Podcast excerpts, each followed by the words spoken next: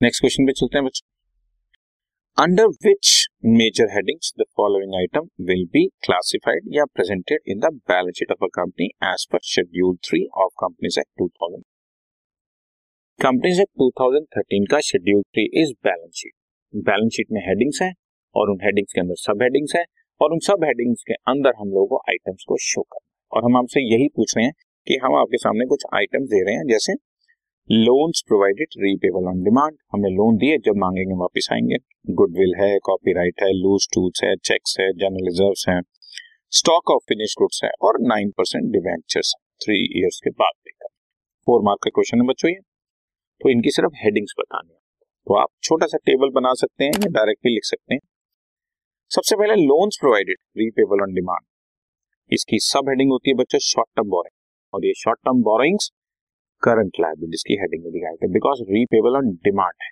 आप जब भी मांगेंगे, मुझे देना पड़ेगा तो this is my current liability अगर दो साल, चार साल बाद देनी होती तो ये मेरी लॉन्ग टर्म लाइबिलिटी में चली now this is a current liability goodwill मेरी एसेट है। Intangible assets non current assets की हेडिंग हेडिंग एसेट साइड में बच्चों, दो हेडिंग्स होती हैं करंट एसेट्स और नॉन करंट एसेट्स तो करंट एसेट्स करंट में जाएँगे, बाकी सारी फिक्स एसेट्स टेंजिबल हो या इंटेंजिबल हो नॉन करंट पे आ कॉपीराइट्स भी इसी तरह से इंटेंजिबल एसेट का पार्ट है नॉन करंट एसेट्स में। लूज टूल्स इन्वेंट्रीज का पार्ट है बच्चों करंट एसेट वैसे loose tools originally companies act 1956 के हिसाब से फिक्स एसेट्स का पार्ट हुआ करता था। बट अभी आप जाने दो लूज टूल्स आप यहाँ पर inventories under the heading current assets show करते हैं। Checks checks is just like bank balance so cash and cash equivalents में करंट एसेट्स में शो करते हैं। जनरल रिज़र्व तो तुम जानते ही हो reserve and surplus under share holder funds liability side पे शो करते हैं। Stock of finish goods inventories में करंट एसेट्स में शो करते हैं एसेट साइड पे। और nine percent debenture long term borrowings में नॉन करंट लाइबिलिटी में। This is repayable after three year अगर यही repayable within the year ये जो फाइनेंशियल ईयर चल रहा है, उसी ईयर में रीपे करने हैं या अगले ही साल में रीपे करने हैं तो फिर ये करंट लाइबिलिटी की हेडिंग में आ जाएगी। लेकिन एक साल से ज़्यादा का पीरियड है तो वो नॉन करंट लाइबिलिटीज की हेडिंग में ठीक है? ये हमने आपसे आठ पॉइंट पूछे फोर मार्कर तो एक पॉइंट हाफ़ मार्क का है।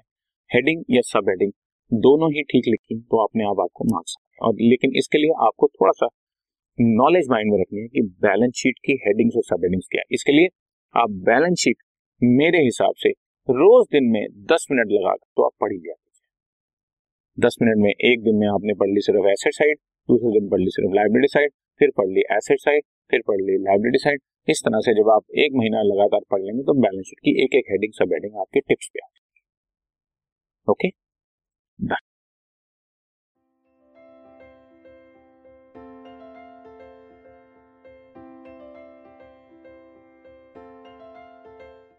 this podcast is brought you by hub hopper शिक्षा अभियान अगर आपको ये पॉडकास्ट पसंद आया तो प्लीज़ लाइक शेयर और सब्सक्राइब करें। और वीडियो क्लासेस के लिए शिक्षा अभियान के यूट्यूब चैनल पर जाएँ।